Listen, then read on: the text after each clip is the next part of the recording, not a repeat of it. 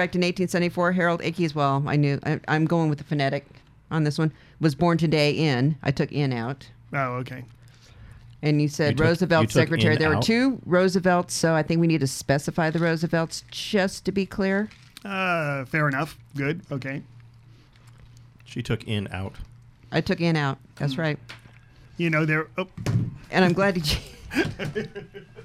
I'm glad he stopped mangling Czar because it was TZ. I was waiting for him to do CS. you know there's a cartoon. It uh, has some Egyptians putting hieroglyphs on the side of a. Oh, that's funny. And it has one of the guys saying, "You can't end a sentence in little bird." Ancient, It's a visual. You have to. Yeah. ancient grammar police. Mm-hmm. You had to be there, I guess. Yeah. Because they had that little bird symbol. Little it? bird. Yeah, bird. Yeah. Because Can't end a sentence. it's a in- visual joke. You, you just. Little bird. Little bird. Little bird. Bird. The needle stuck. Bird is the word.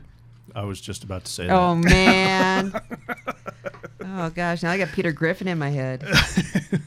Oh my god, who the hell cares? Oh great, now that part's going through my head. Yeah. They had a whole thing on uh, the science behind earworms, you know, why things get stuck in your ear. And uh, it's because they don't complete. Your brain looks for the completion of a sentence. And uh, these earworms don't have sentence completion at the end. Oh, I didn't hear a word you said. All I got was inventor of the shish kebab. And there's uh, the All air I got was crunch. on. All I got was crunching of nerds in the microphone. Can, can you can you hear the mi- uh, the? No, it just turned off. Oh, okay. I can hear it. I don't know if the mic picks it up. No, let me let me turn it off just. You know, you're going to have to get over this because when we move to Vegas, that's not going to be an option. Absolutely. Isn't that why we got? Just saying. Isn't that why we got these mics? He has yet to try recording with it on, so I don't know. Oh, Just because we can hear it doesn't mean the microphones are picking it up. true. Yeah, we spent good money on good microphones. So why don't we try it with the air conditioning on? Okay, we- I'll go turn on the air conditioning. Well, here will be here will be your test. Yes. I've been recording for three minutes. okay. Mm-hmm. Sometime recently, in the last minute, the AC just turned off.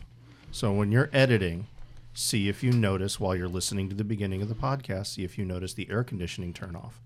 Mm-hmm. And then when it If kicks you on, notice it turn off, ask yourself, was I bothered by it before? and then when it kicks on again, see if it makes a difference.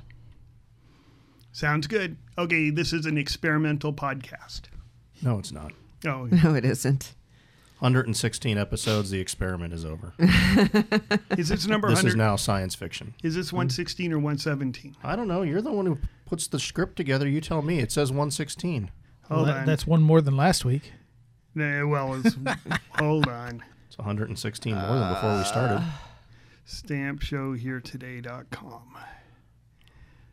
Oh dear Lord, you have to go to our website to figure it out. yes, he does. Yes, I do. I don't know what numbers these are. Some producer, you are. Yep, number 115 was Bass Reeves. So today is number 116. Okay, I got Okay, yeah. Give it up for the CFO. I got- I got that right. Okay, are we ready? Oh, Wayne Youngblood just texted me. Next The week we're going to try to have him out.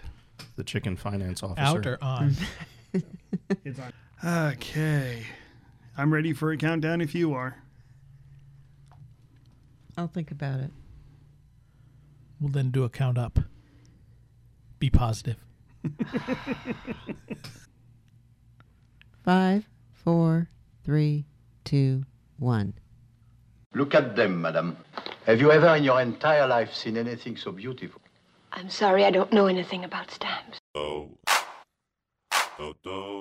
This is the gentle art of philately, otherwise known as stamp collecting. Here's a pile of stamps carefully culled from swap meets and garage sales. Rufus, what are you thinking of? Oh, I was just thinking of all the years I wasted collecting stamps. Oh, like stamp collecting. Oh, that's all right. That's quite a nice hobby, that. Yes, but it's not enough. Don't you understand? I'm lonely. I'm so terribly lonely. All right, Homer. You beat those stamp Nazis with good old-fashioned American complaining. Homer, if it weren't for you, we'd be at the mercy of weekend philatelists. You know, why didn't you just say stamp collectors? Because I'm tired of dumbing myself down for you. From Spain and two from Japan. I got a couple from Israel and Azerbaijan. I got a plenty from Poland, but none from Sudan or from Fiji or Uzbekistan. Stamp collecting happens when we dream together. Welcome to Stamp Show here today, episode 116. I'm Cash. There are seven civilizations I will crush. And number seven will surprise you. Click here. That's clickbait. I'm surprised, and I'm not gonna click there.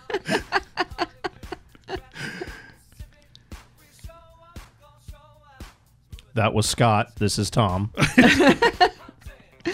I thought I said I'm Scott. Nope. Nope. Nope. You said I'm surprised. Yeah, you did. Oh, you're I actually did. you're actually Scott. Oh, yeah. Come to find I'm, out. I'm, I'm practicing being surprised today. Oh, okay. Surprise, you're Scott. Surprise! You can be Wow. Frank. You can be Frank. No, he'd have to change his name then. and I'm your host, Dawn. Congratulations to Ryan Johnson on his new son, Brantley. He also made a cool first day cover for his child. It shows his footprint and a Zazzle stamp with his picture. Well done, sir.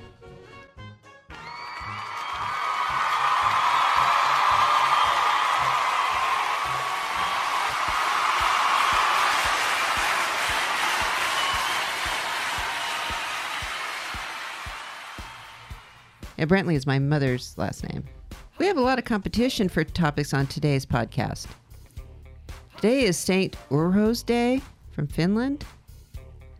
In 1874, Harold Ickes was born.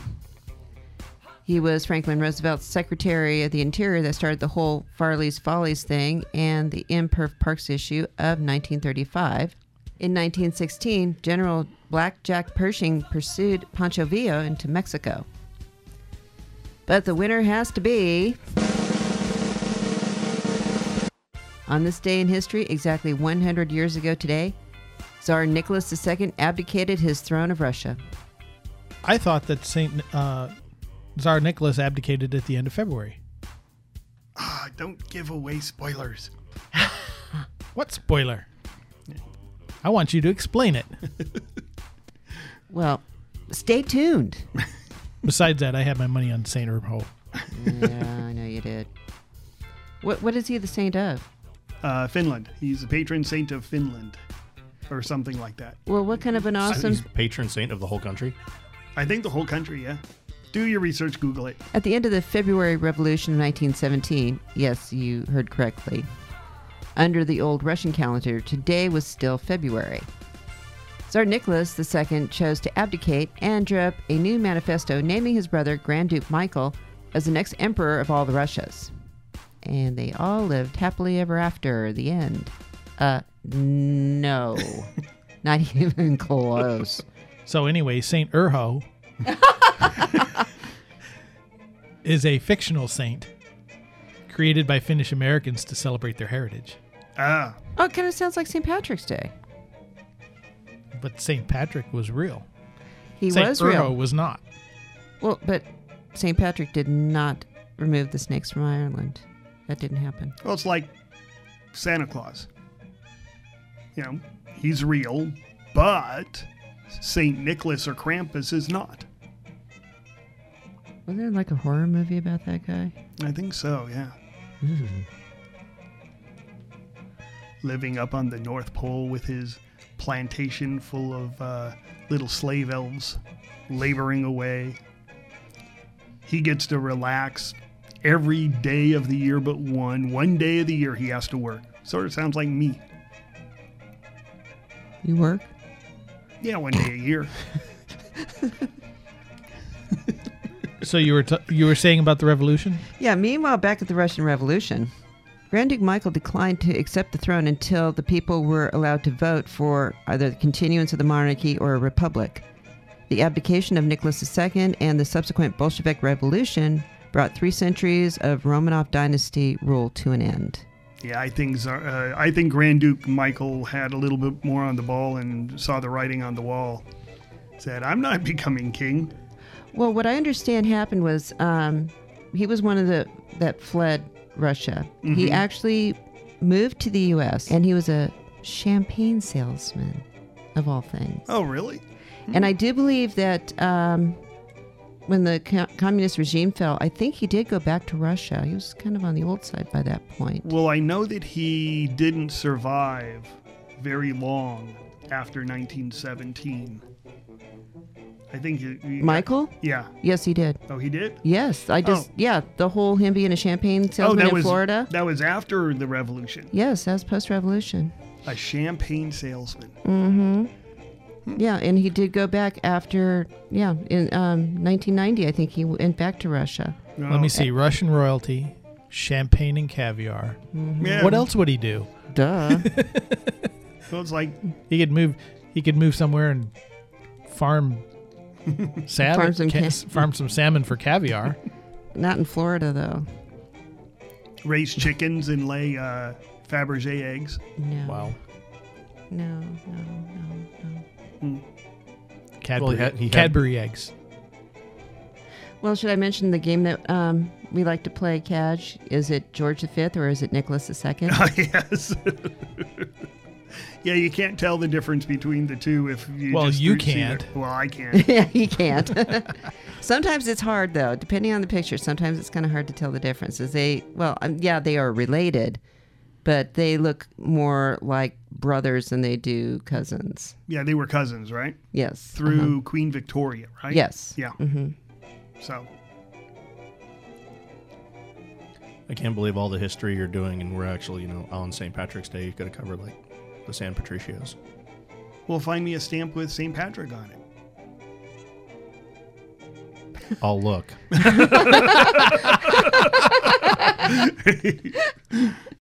Just saying. I know. Well, see, he's on old style Russian um, calendar, so that'll be in a couple weeks. He'll he'll get the St. Patrick one, right? Yeah, it's still February. Ooh, Let's wait until March. When, when is St. Patrick's Day? March something? March 16th? Is that tomorrow? I don't know. When is St. Mhm. Patrick's Day? March 17th, it's today.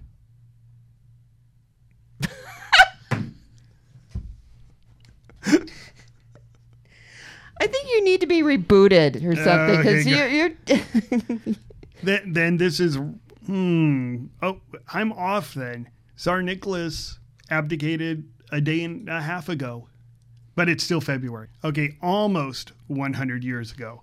100 years ago minus a little itty bitty bit. Now it's time for the Stamp Show Here Today museum contribution.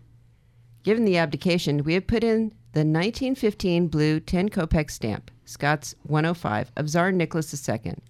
It was printed on cardboard and was used as actual money. Before 1917, the Russian ruble was one of the world's strongest currencies, as it was backed by serious piles of gold and silver. Of course, we all know that the situation got worse. The Russian government eventually blew through their gold, and we know what happened later on. During the Great War, which we know as World War I, due to inflation and other economic problems, stamps were printed on thick paper, and on the back was printed, quote, having circulation on par with silver subsidiary Subsidiary. subs-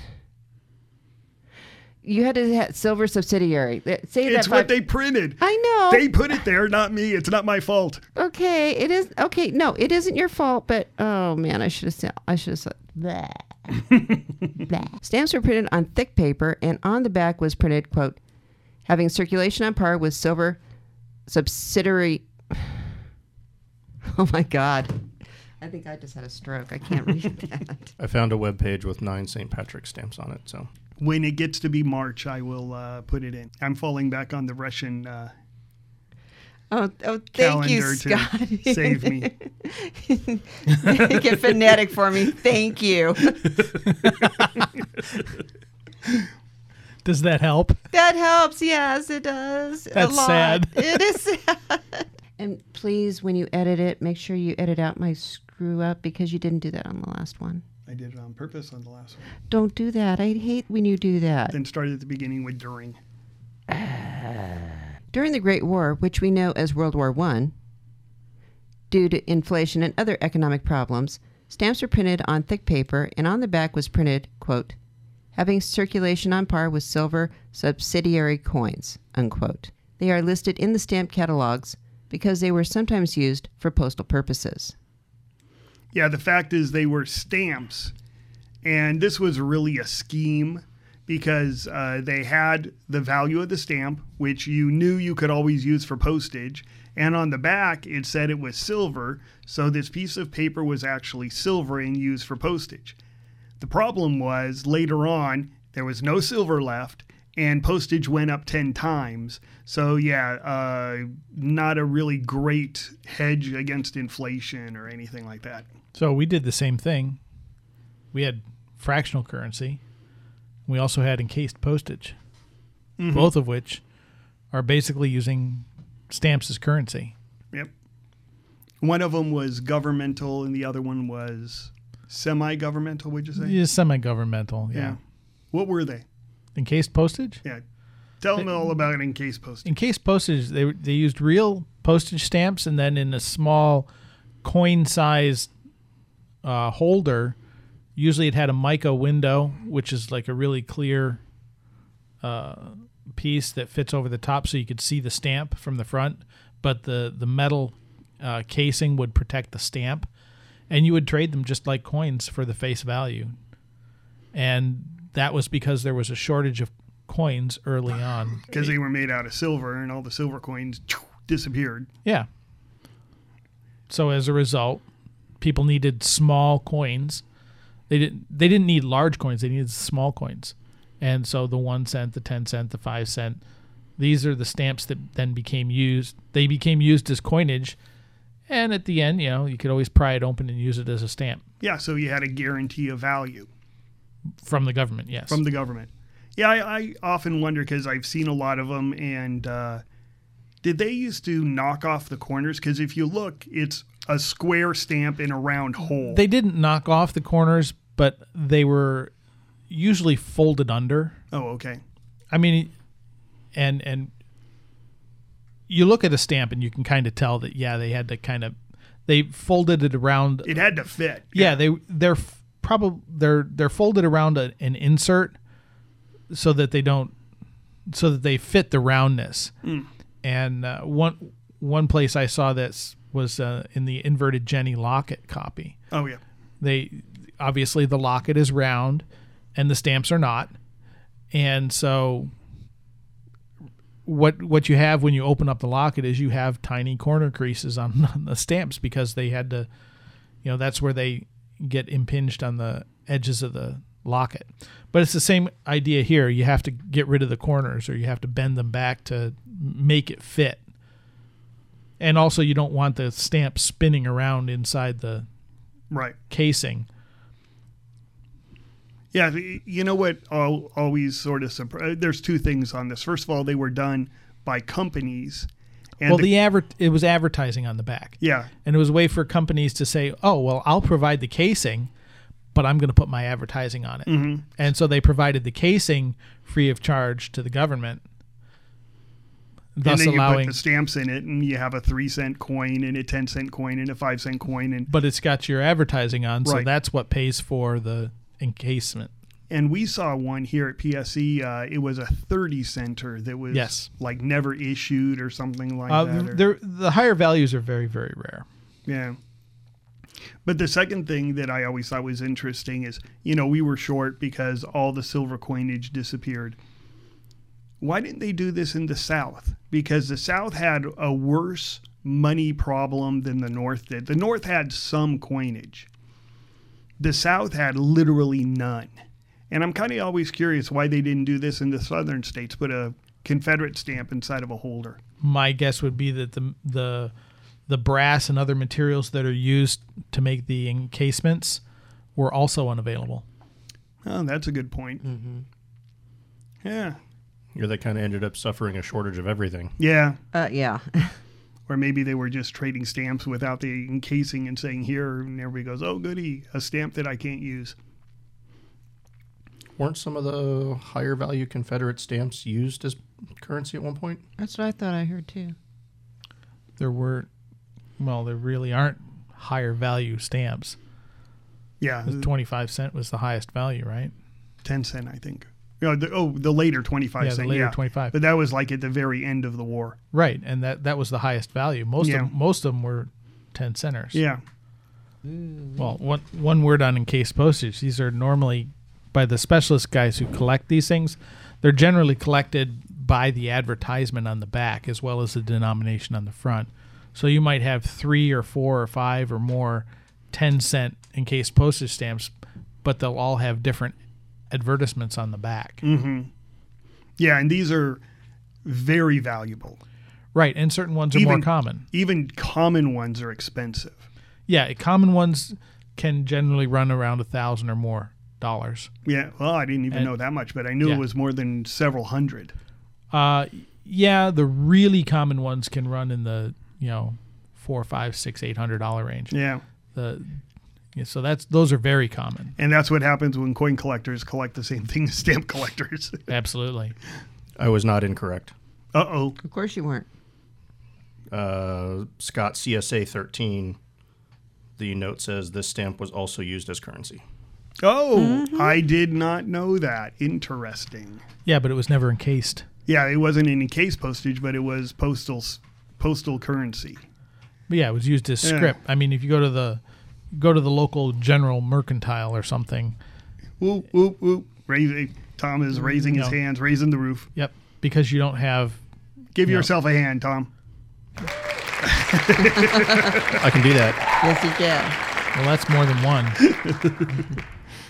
So, what's the difference between encased currency and fractional currency? Well, fractional currency is actually like small sized money, paper money. Eh, They were printed. Fractional currency was printed by the government and it was used interchangeably with uh, paper money in place of coinage. But they also showed pictures of stamps because, again, that same sort of scheme. Well, yeah, they used they used the similar images uh, from stamps Right. on the fractional currency so that you would associate these small notes with uh, postage and currency. And Yeah. So But it, I've it all goes into having this is a, this is something that is valuable, worth money, worth currency. But I've never seen like a fractional currency 10 cent stamp cut and used on something. I've never seen one postmarked. No. Whereas the Russian currency, Right. you see postmarked. It, it's rarely it's yeah. rarely postmarked, but you find them used where people actually said, "Oh, this is a 10 cent stamp or a 10 cent coin. I need to mail a letter today. You're a stamp." And it goes. Right. So yeah, that the, let's see. Who else did anybody else use? Oh, I'm sure there were. Yeah. I mean, anytime you have coin shortages, um, I mean, even today, I know stamp dealers who will trade a stack of postage Yeah. for you know that's how they pay. You know, Yeah. they'll, buy a collection from one guy and they'll give him postage That is true. in trade. So, I mean, we still use it today as a, a form of money. Yeah, but be- officially sanctioned, I guess. No, this is not. U.S. yeah, obviously, it's not officially Yeah, sanctioned. you have but- U.S., you have but it- Confederate that we just learned. but it has a value. Yeah. And that value is stated on the face. Yeah. Well, anybody else out there who uh, knows of any other postal currency, uh, put it on Facebook. Tell us on Facebook. Well, another thing is, you know, in the early 20th century, a lot of times you could, if you wanted to subscribe to Linn's, you could pay with postage stamps. Oh, and a lot of a lot of mail order companies would allow you to pay for small items with Re- postage stamps. remember, uh, or if you submitted more, if if you sent them a dollar and your charge was like 83 cents, they would send you seven, uh, 17 cents back in Mhm. postage. so this was that was also used even then, even though it's not sanctioned, but that's what they did. Well, I have- because it was convenient for mailing. I have Mm-hmm. two stories about this. The first one, when I was a teenager, which was 35 years ago or 40 years ago, depending on your math. Um, Is that Russian or yeah, the Russian calendar. Um, I remember going to Mexico when their inflationary period hit and their peso became valueless, and they had a a law that said that grocery stores had to give you exact change. So you would have like three pesos or eight pesos change, and it was valueless. And they'd hand you these like little pieces of confetti, little little like tinfoil with little stamp numbers on it, and uh, that was your change. But the other one was uh, this was uh, more recently. I went to Egypt, and you know how we round. It, you're starting to see in the United States where people round to the nearest nickel and get rid of pennies. In Egypt, they were doing that, but instead of rounding up to the round, nearest nickel, they'd actually give you a little piece of candy. So your change would be 45 cents and a piece of candy. Yeah, they, they do that in the Philippines too. Oh, yeah? Yeah. As a matter of fact, I've been to the Philippines five or six times, and I think it was either my second to last or last visit there. I finally saw a one centavo coin. I mean, everybody else would round it. Yeah. And it was just a, a fluke. I ended up being in a store and they actually gave me change in a in the form of coinage. Well, you know Well- that's coming here eventually. My dad had a um, Victorian house many, many years ago, and he bought it, and they were spent a lot of time fixing it up. And one day he found an area that had been blocked off. It was an old staircase, and he didn't know it was there when he bought it. And he found like three paper lunch sacks Mm. on one of the stairs in this area that he uncovered. One contained like a whole bunch of like wheat pennies. Oh. One was a bunch of buffalo nickels, Mm. and one was a bag of um, Mercury head dimes. And in one of them, he found an actual um, three cent piece. Oh, cool. Wow. Yeah. I don't know what he did with it. I would love to have it if he still had it. Yeah, no kidding. Just because. I mean, how many of those do you see? Well, just rolls of wheat pennies now are you go to the coin shows and those have some significant value. I think like two dollars and fifty cents for a fifty cent roll. Yeah, I don't know. I don't remember what they what condition they were in. It was probably in like my early teens that this happened. It was- but I remember him having his like a paper lunch sack, and I mean, it had Oh, good bunch of a good bunch in it. I have some Yeah. of the I have some of the Mercury head dimes I kept. Yeah. I have a full collection of Mercury heads, Cool. including a good to uh, 1916D, which is the key value. That's one that you have to watch out for because it's faked. You, you know, we talk about we- never talk about fake coins, but they uh, the D they put a little D on it and they'll weld a D onto it to make it a different, you know, the Denver Mint. And you got to watch out for those. You got to watch out. Fakers are good. You think we have problems in stamps? Well, that's we were looking at an APS poll this afternoon. Yeah. and this is on the side, but uh, they were talking about who uses um, expertising services, and of course, you know, it was beginner, intermediate, advanced, and the beginners they don't they just didn't use any expertising service, and I go, well, it's because they're beginners; they don't send spend any money on stamps. Right. But if you spend significant money on stamps, you'd better start using some sort of expertising service or, because the fakers are good and you have to be better than they are. Right. And that is definitely a learned skill. Oh yeah. Oh yeah. Which sort of uh, sort of brings us into our email topic. We get email, so summon the answer squad.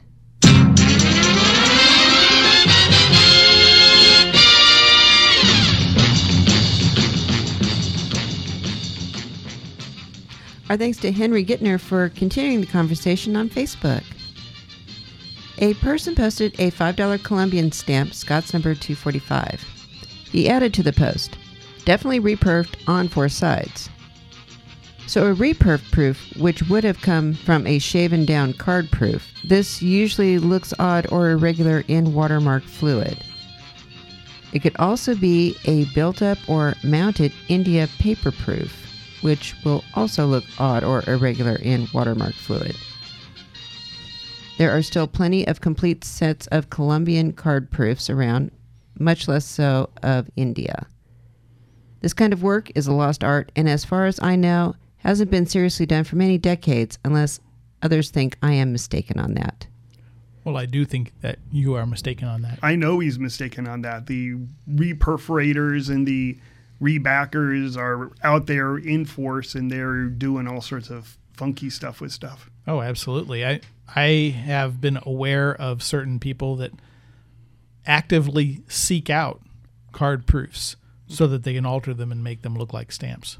You know, a, a long time ago, and I thought it was Schiff, but I spoke with him, and he goes, "No, you didn't hear that from me. You heard it from somebody else." But I'm going. So I don't know who told me this, but it was a major auction company, and they said about one third of all the mint five dollar Columbians that they have seen, one third of mint five dollar Columbians were actually repaired, uh, faked proofs. That's that's a lot. That's something you got to watch for. Well, anecdotal experience is the number I've looked at, and I would say that number is probably topped two to three thousand mm-hmm. mint five dollar Columbians. That doesn't include the other dollar values, just the five dollars that I have actually handled, actually touched. Um, yes, I would say that that is a far too high number. Oh, um, but it's not zero. It's not zero. I would say more likely you're going to find that they are reperforated on one edge because they used to be straight edge copies rather than uh, having been a shaved down proof because it's much less work to reperforate one side than it is to shave it and reperforate all four sides. Although the money to be made mm. by the faker is significantly more with a shaved proof. Well, a while ago, a sh- uh, five dollar Columbian proof card proof was thirty bucks, and a mint Colum or a mint five dollar Columbian was twelve hundred dollars. That was four grand. Four grand?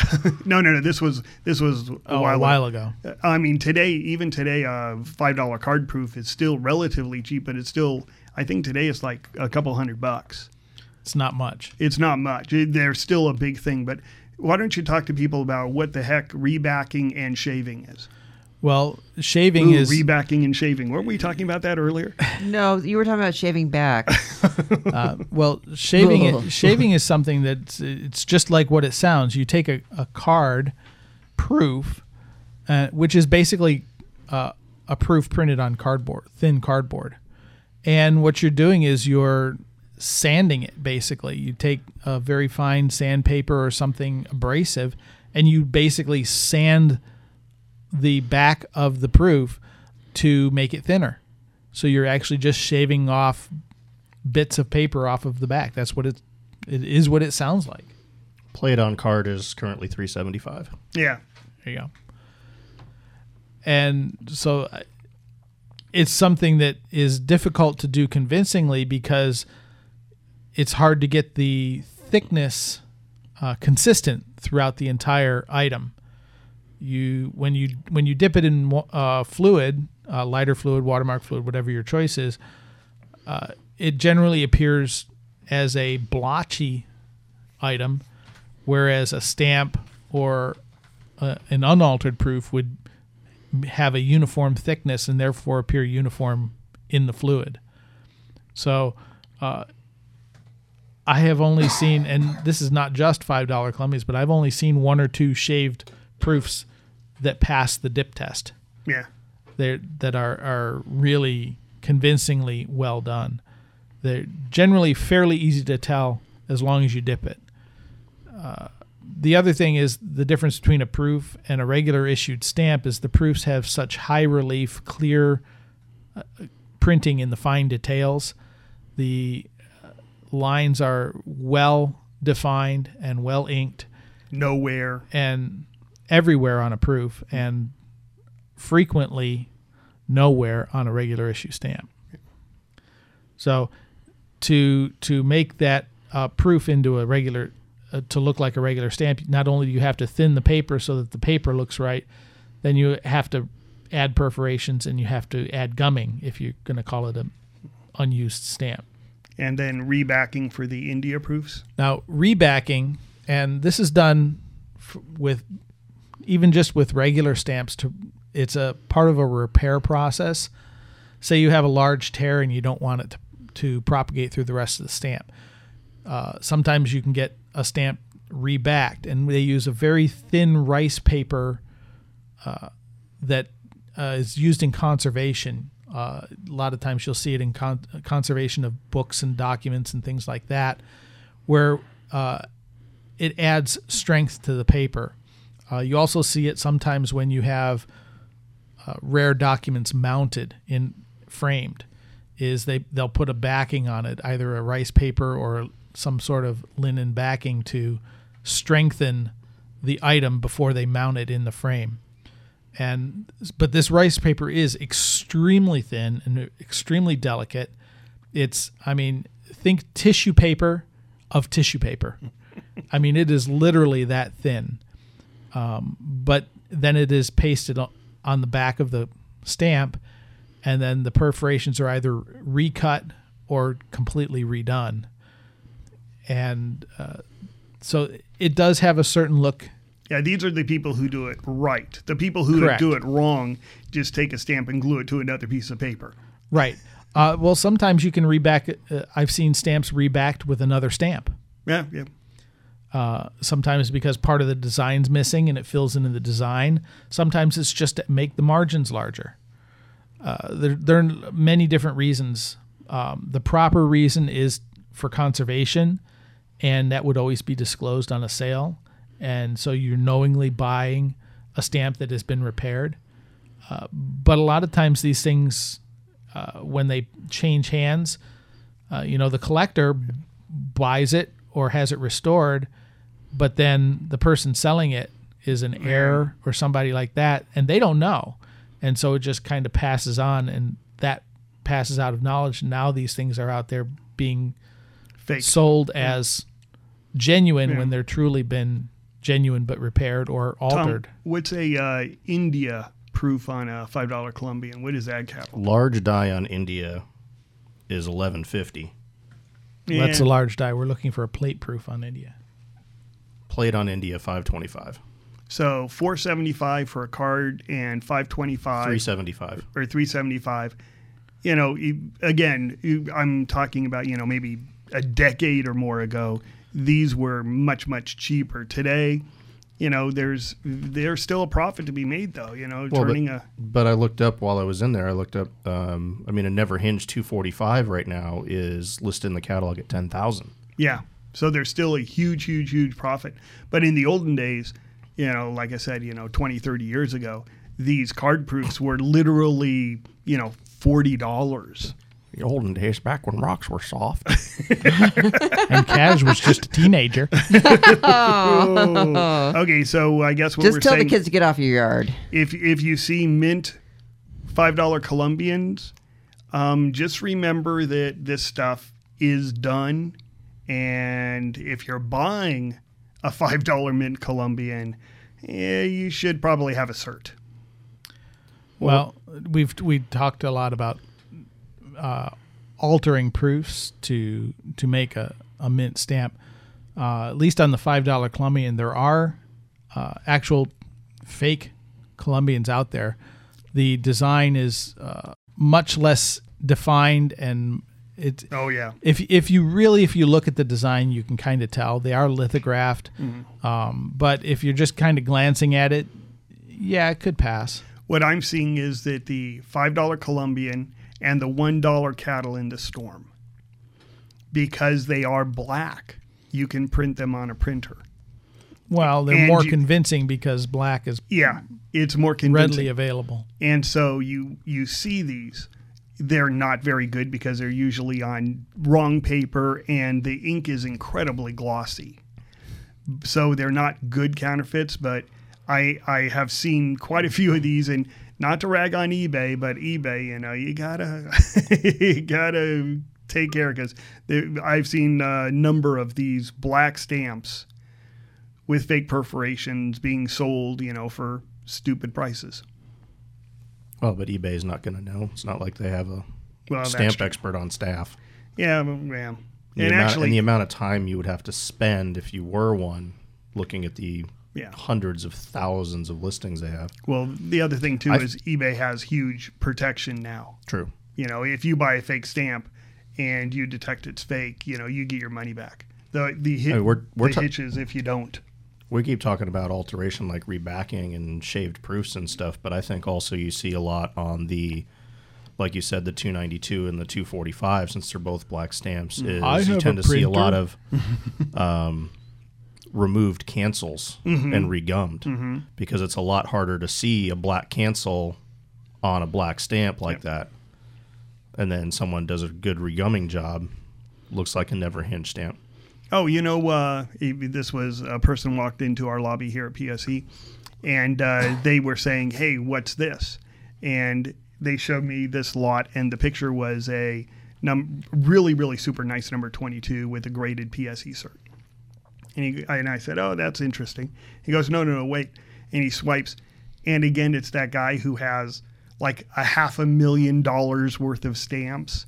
You know, he had like tw- uh, he had a C3A, he had the 1869 set, complete mint, all this stuff, and he started at like a dollar ninety nine. And he goes, "What's with this guy?" And I go, "I don't know. I reported him to eBay. He's still there, you know, doing this stuff. So I don't know what's going on there, but he's uh, out there. He's in France, and uh, whatever, you know, watch out. It's the Wild West.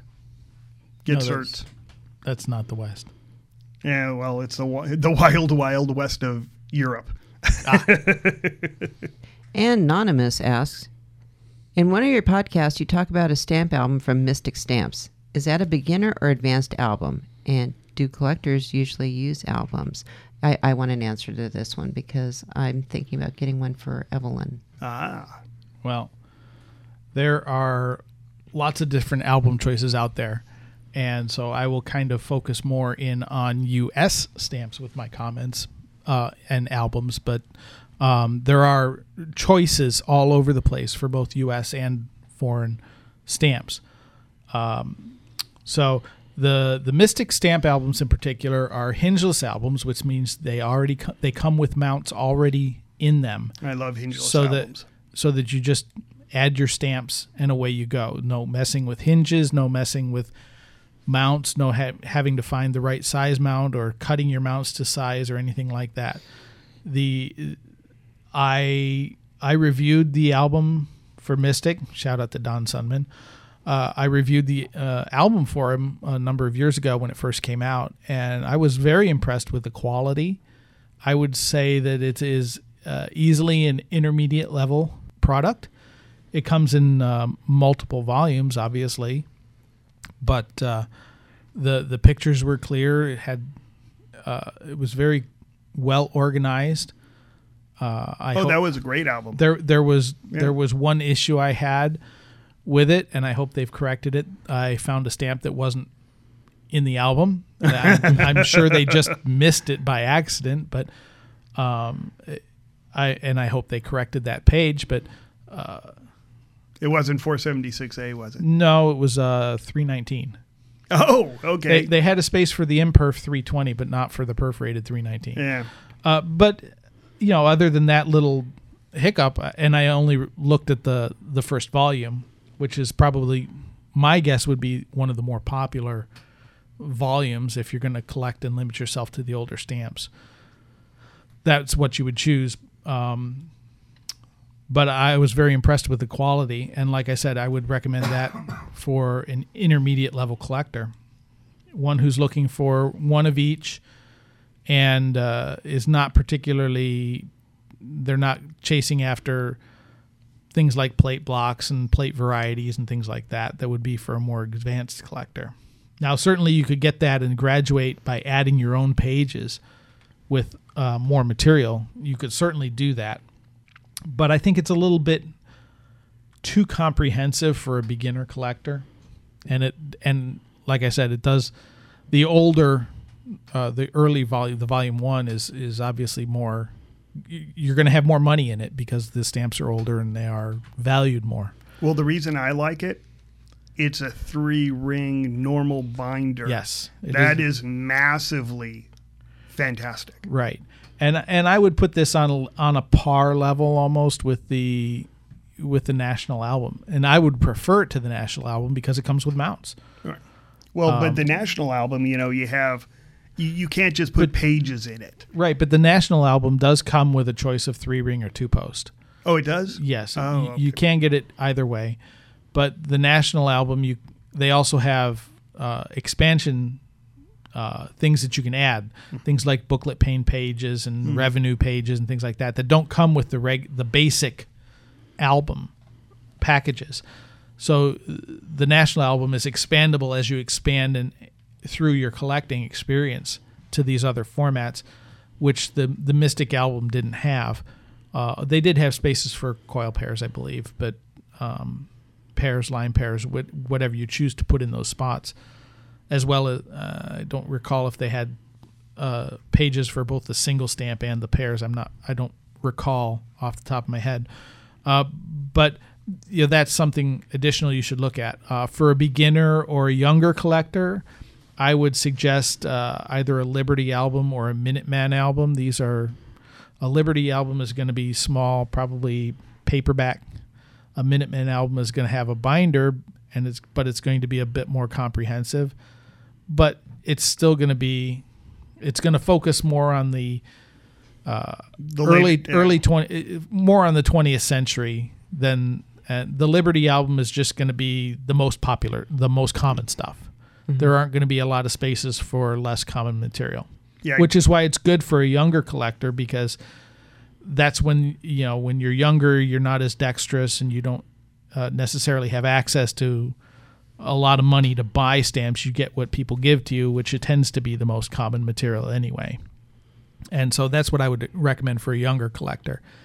If you are an adult collector just starting out uh, minuteman album is a good choice although it is as i recall they have double-sided page no, No, Minute, no, no. minuteman doesn't They have do double-sided yeah. pages which is which is something that you should look for Avoid double-sided. uh, avoid pages. double-sided Mhm. pages because when you mount stamps facing each other like that unless you put uh, glassine interleaving They fight. yeah the perforations tend to grab when they're opposite and you can tear stamps and you can tear them off the pages and things like that And the biggest stamps tend to win. they well the the stamps if they're large they can uh, pull the hinges right off the page because they're heavy Mhm. and they flap every time you open the page they flap open they get cre- are prone to creasing. So uh, larger larger stamps should have uh, some kind of mount rather than just hinges. Um, it, whatever album you choose uh, simply for protection Well, we had the we sort of addressed that. We had the USD album. Well, pages that's that we that's had. more of um, well, if you compare it to, it's it's a type collection, which is kind of how coin collectors collect, right? Uh, until you get into the real money, and then they start collecting tiny varieties of of the basic designs. Well, the thing is, uh, for the with the USD collection pages, um, a beginner, you know, he he will have the first ten pages, and he'll have you know like five stamps on the first ten pages, and then after that, it'll be fairly complete. On uh, like a if you get him on an advanced album, you know, the first hundred pages Might have five. might stamps. have five stamps on them and they Yeah. look at it and go well this is depressing i'm not going to collect this that's one of the things that you know german collectors austrian collectors they have and i, I address those two only because i know people um, they started like 1947 they start with the new germany Right. so from 1947 to today they don't have a lot of expensive stuff Well, that's one of the nice things about the Mystic album is it's split up into seven or eight different parts. Right, yeah. And you don't have to start with volume one, Yeah. which runs through Don't. the 1930s. I would recommend start with volume two, three, four, uh, something other than that, where the material is co- fairly common, fairly inexpensive, and and you can find it. Well, we were discussing today about y- uh, people starting stamp collecting. I would love to see, and you know, you'd have to sort of fix it, but I'd love to see a stamp collecting album that starts a hundred years ago. It starts with the stamps from a hundred years ago, And that has a nice name to it. You know, a 100 years ago, it's a nice round number and stuff. But you're starting at 1917. You know, there are some expensive stamps that, you know, you're not going to have. But very quickly, you're going to have everything and you can start really collecting. Well, the nice thing is if you start at 1922, Yeah. it's a good point because the Washington Franklins are done, and that's when the Fourth Bureau Yeah. issues start in the ni- early 1920s. So in 1922, we can have a 100 year, and that's but it's it's really almost a hundred years, Yeah. and and from that point on is actually very doable with a handful. I mean, you'll have have a handful of stamps, not only as a beginner collector you can't find, you can't find them in, as an advanced collector. Let alone, you know, Well, most people can't afford them. You've got the rotary waste. Yeah, 'cause, you've got the you know- Zeps. So that's like well, but eight stamps. Zeps Zeps are affordable. And, you know, Yeah. as a beginner collector, you're not going to spend, you know, that much money to buy a Zeppelin set. But eventually, as you move into intermediate level, Zeps are an intermediate level Yeah. type of thing Yeah. Because now you're going to spend a little bit of more money, but you're going to get stuff that is um, expensive but not rare. Yeah. There's only about 10 stamps that an intermediate collector will not have. And that's pretty good. Well, that's not necessarily true because a lot of these modern varieties are difficult to find, and primarily because dealers don't carry the stamps. But that's the thrill of the hunt. That's what's going to get them right, and that's what gets you the hooked. game. Yeah. That's what gets you hooked is trying to find all these modern stamps because you go to a show and the dealers don't carry it because there's uh, the profit margin just isn't there for them to be right. to be economically feasible to do that to bring it to a show. But you go to a show and you meet other collectors, you meet dealers who are willing to do mail order. They have material at home that they can go through that they're willing to to do, uh, but they just can't afford to bring it to the show because it doesn't make sense. Well, I had a Scott's So Plat- that that's yeah. why you go to the shows. I had Scott's Platinum album, Mhm. and uh, volume number two. I collected used. Collect co- uh, completing volume number two in used condition was incredibly difficult. You know, finding the ten cent, you know, booklet pane stamp, you know, with the flag on it. Finding it used is kind of tough. I mean, they're not, you know, it- it's a common stamp, but it's hard to find, and it really was a thrill of a hunt sort of thing. Well, my, I mean, my thing is, um, I've gotten to such a point where if I'm looking for modern stamps, I see a booklet pane. I want the entire booklet pane, and I want it used. Mhm. Now, obviously, you can't do that with self-adhesive stamps, but uh, with with the uh, lick and stick varieties, obviously, that's much more difficult to find. Now, unless you find it with a later usage as discount postage, we I see those all the time. But I want to make sure it has an in period cancel if I can read it, and so those can be extremely difficult to find. Yep. Mhm. So anyway, my thoughts on albums. Return to sender. Return to sender.